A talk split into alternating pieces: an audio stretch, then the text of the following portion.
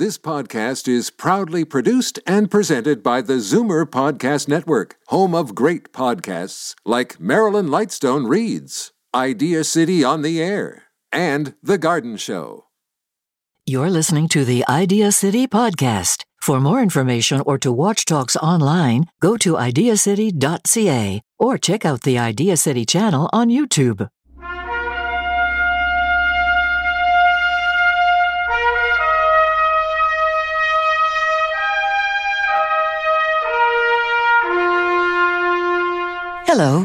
Welcome to Idea City on the Air.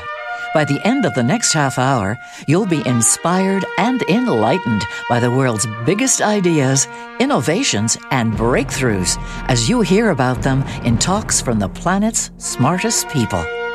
Moses Znaimer's three day annual Idea City conference in Toronto has been called Canada's premier meeting of the minds, and we're glad to have your mind with us. In this episode of Idea City on the Air, Jim Harris speaks about turning industries upside down. Now let's join Moses as he introduces Jim to the stage.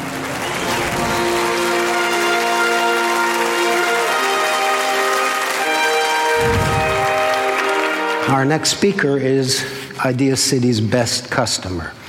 He's Jim Harris, and uh, for many, many years, he has supported Idea City, uh, not only with his personal presence, but he's brought many terrific, interesting people to the conference and uh, to our attention. And um, while you see his biography, uh, what's not mentioned in the biography is that Jim was, for a number of years, the leader of the Green Party in Canada. Jim Harris.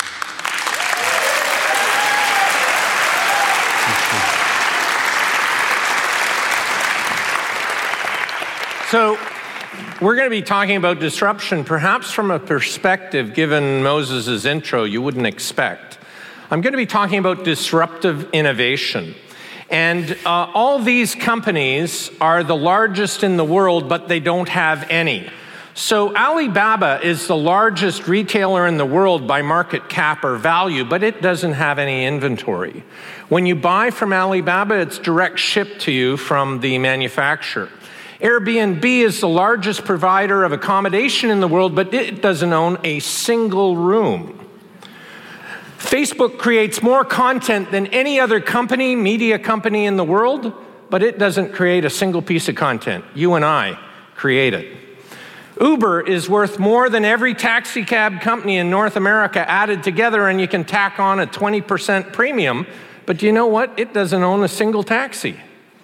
And Skype facilitates more long distance international phone calls than all the major telcos in the world added together, but it doesn't own any twisted pair of copper.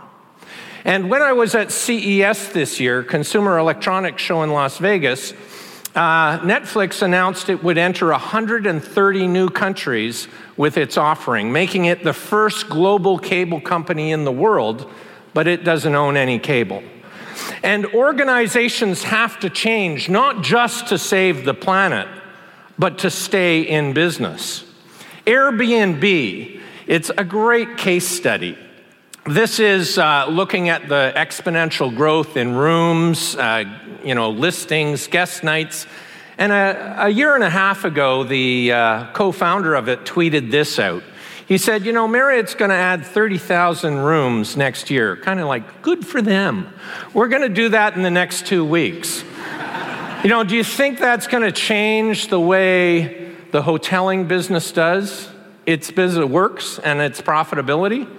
You know, FIFA, the world soccer match, was in Brazil. And what do you do if you're a public policymaker and 600,000 people are going to descend on your country to watch this?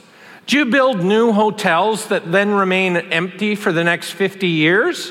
Well, in fact, Airbnb, a new business model, can help you because it put up 120,000, 20% of those visitors, so they don't, didn't have to overbuild. And then have to, on taxpayers' dime, fund empty buildings for the remainder of their lives. Last year, GM sold 10 million cars, 2015. And on Friday, its market cap or value was 46 billion. So let's look at a different car company, Tesla. They only sold 50,000 cars last year, and on Friday they were worth $32 billion. GM is being valued at $4,600 for every car it produces, and Tesla is being valued at over half a million. The market knows how to value innovation. It's just, are our organizations innovative enough? This is Elon launching the Tesla Model 3 uh, about a month and a half ago. And uh, they got 300,000 orders in the first four days, which was worth $12.6 billion. Um, so GM, which had prior dismissed electric vehicles as being irrelevant, uh, had a two by four to the head and you'll, you'll notice that last week they announced they're going to create 750 jobs in Ontario to focus on electric vehicles, autonomous vehicles. Wow, they got religion because of this uh, 13 billion 2x4. so the market is changing. And companies, if they want to stay in business, have to change with it. This, by the way, was the most successful car launch, not just electric vehicle, but all cars, any car in the history of the world. And in the luxury category, Tesla is beating everyone. Every luxury vehicle is being beaten by Tesla. So it's just a matter of time before that moves down market to the lower priced vehicles. This is Apple's investment in R&D in the car in red. It's 20 times more than all car companies added together are investing. You know, the millennials aren't driving, they don't even have a license. You know, they're using Uber, they're using Lyft.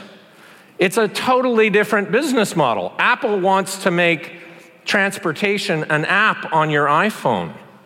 Does that mean Apple's going to be a competitor to GM? Yes. If I were GM, I'd be very, very scared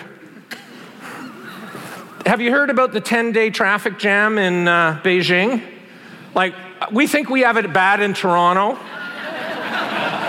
I get frustrated if there's a, you know, 15 minute stop and go. How do you deal with a 10 day traffic jam? Where do you go to the bathroom? How do you eat?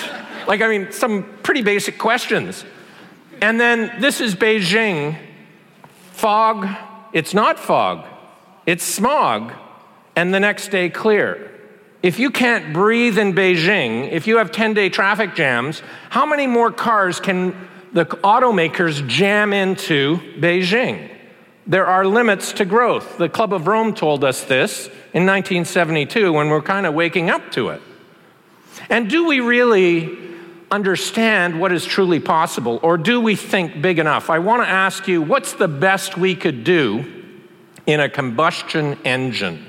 in terms of miles per gallon or liters per 100 kilometers. So it wouldn't be an electric car. This is one of the interactive pieces of the presentation here. It's obviously a Canadian group, nobody wants to go first. So, who has the second insight as to what a. We've got to do about six liters per 100 kilometers. Six liters per 100 kilometers. That's. Uh, for hybrids. the, for hybrids, that's about, uh, you know, 50 miles per gallon. Well, does this stretch your imagination? 12,665 miles per gallon. Now, the guy is lying prone, so, that, you know, his feet, those are his feet there. They, uh, so you might say, well, you know, your mom isn't going to get into this, and there's, with her bad hip, and there's no room for the kids or the spouse, and where do you put the groceries? So I'll give you that. But does 12,000 miles per gallon stretch your mind in terms of what is possible? And are we uh, anywhere near approaching what is technically possible? So this isn't, you know, this is in existence right now. But you might say, uh, given that's not really a car, let's take uh, a vehicle that came off a mass production line and was tweaked. So it has all its original parts, but it was tweaked. So, this is a 1959 Opel, a wonder of modern technology that in the first oil crisis in 73, when the price of oil quadrupled in, four, in just 18 months, was tweaked by engineers to get almost 400 miles per gallon. So, do you think there's been no technological innovation since either 1959 or 1973? Are we coming anywhere near to what we can do? And I want to argue that sustainability is not a nice thing to do. It's essential to stay in business and it's essential for us to maintain life on this planet. If the airline industry improved its fuel efficiency by a mere 1%, it would double its profitability. Do you know the airline industry globally only makes $8 per passenger? In, in North America, it's a bit higher, it's 18. So when you're on that Air Canada flight in economy and they come by and they want to sell you those headphones for $5, they're doing it because they want to increase their profit by 30%. So is fuel efficiency a nice thing to do or a need to do? Coming up after the break. 75% of our focus is on product innovation, but it only yields 10% of the business value. 90% of the value is in business model innovation. And that's what we're not focusing on.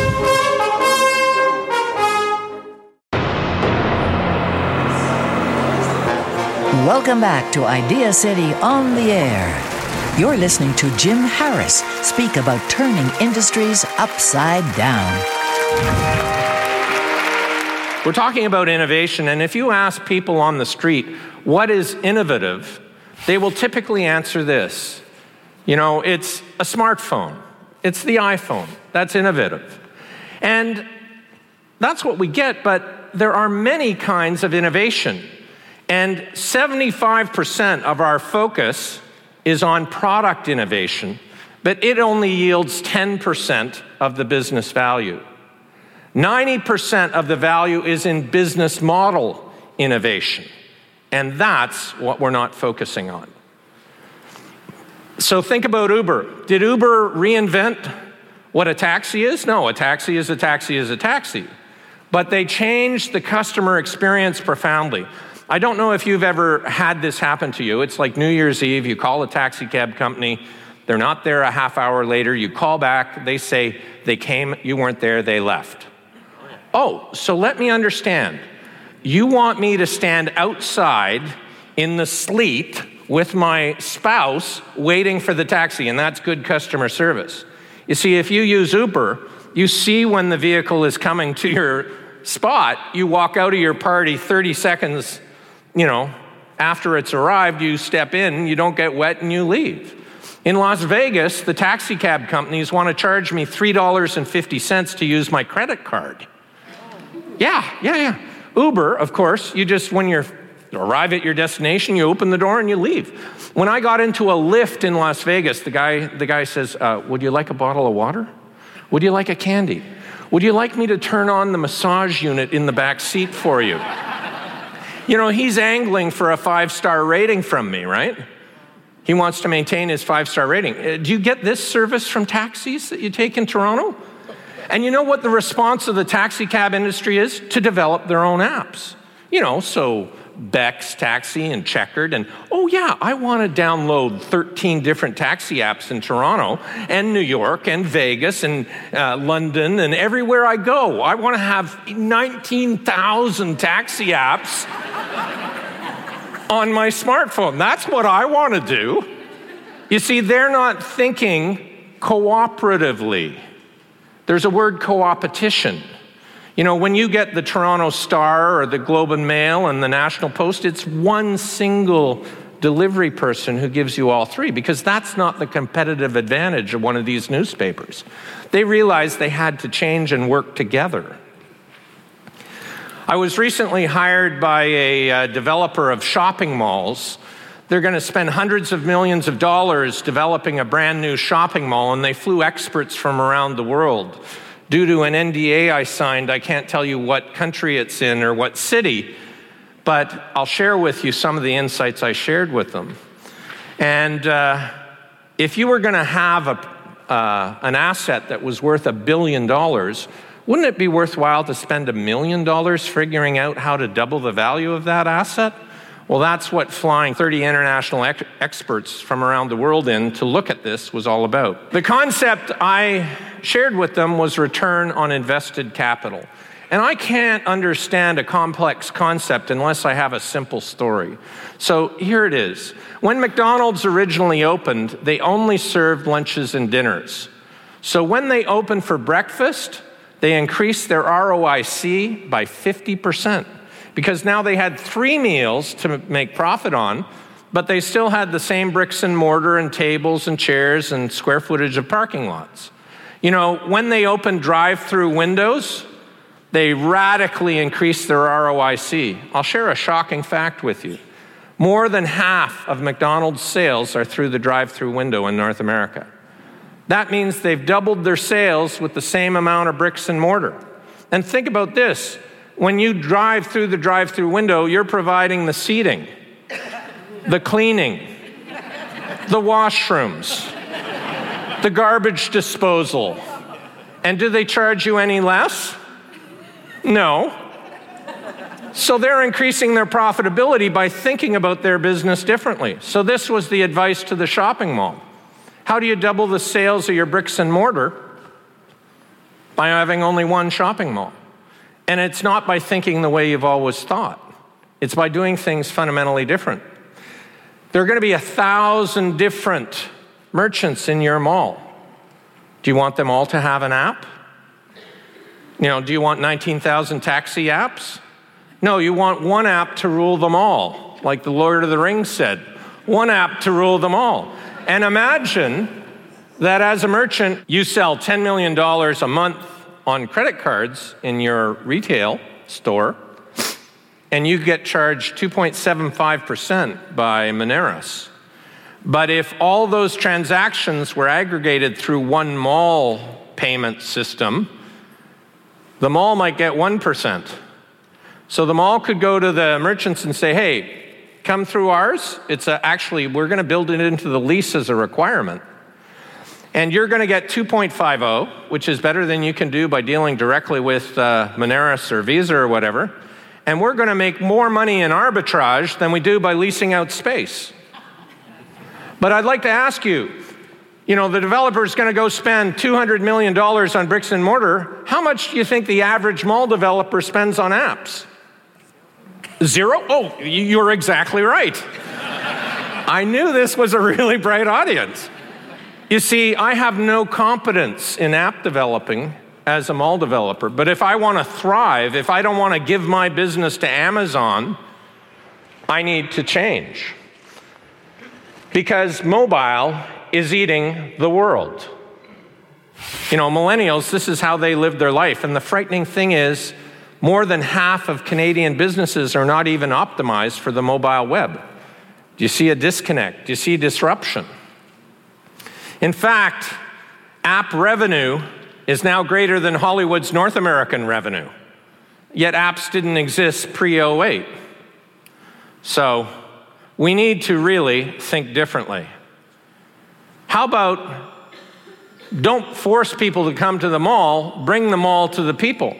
There's this little uh, organic uh, restaurant down on Gerrard I like, and about 15% of their business is through Uber Eats. I, you know, I'm in my pajamas. I'm too tired. I'm outside the catchment area for this little place, but I can call Uber Eats and I can get my favorite food delivered to me. Uh, boom. So Uber's not just going to be about moving people, it's going to be about moving everything. But why doesn't this mall develop its own type of, why give all the profit to Uber? Develop its own system that's going to be a lower cost than all the merchants developing their own and make arbitrage on that. For the same reasons we need to profoundly change to save our planet, it's the same reasons we need to profoundly change to save our businesses. Thank you so much.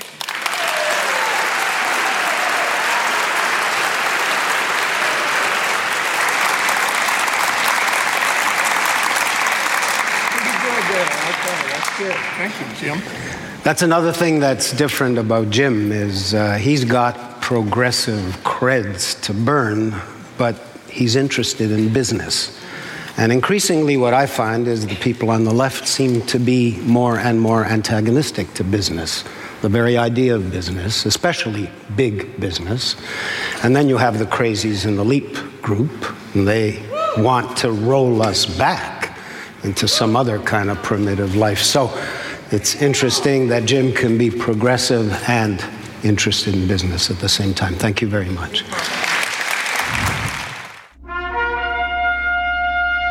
Thanks for listening to Idea City on the Air. Catch Moses Znaimer's Idea City Conference live every June in Toronto or on regularly scheduled radio and TV shows throughout the year. And find hundreds of talks online every day at ideacity.ca. For more information about Idea City, find us online at ideacity.ca, Facebook, Twitter, Instagram, or youtube.com slash ideacity. This podcast is proudly produced and presented by the Zoomer Podcast Network, home of great podcasts like Marilyn Lightstone Reads, Idea City on the Air, and The Garden Show.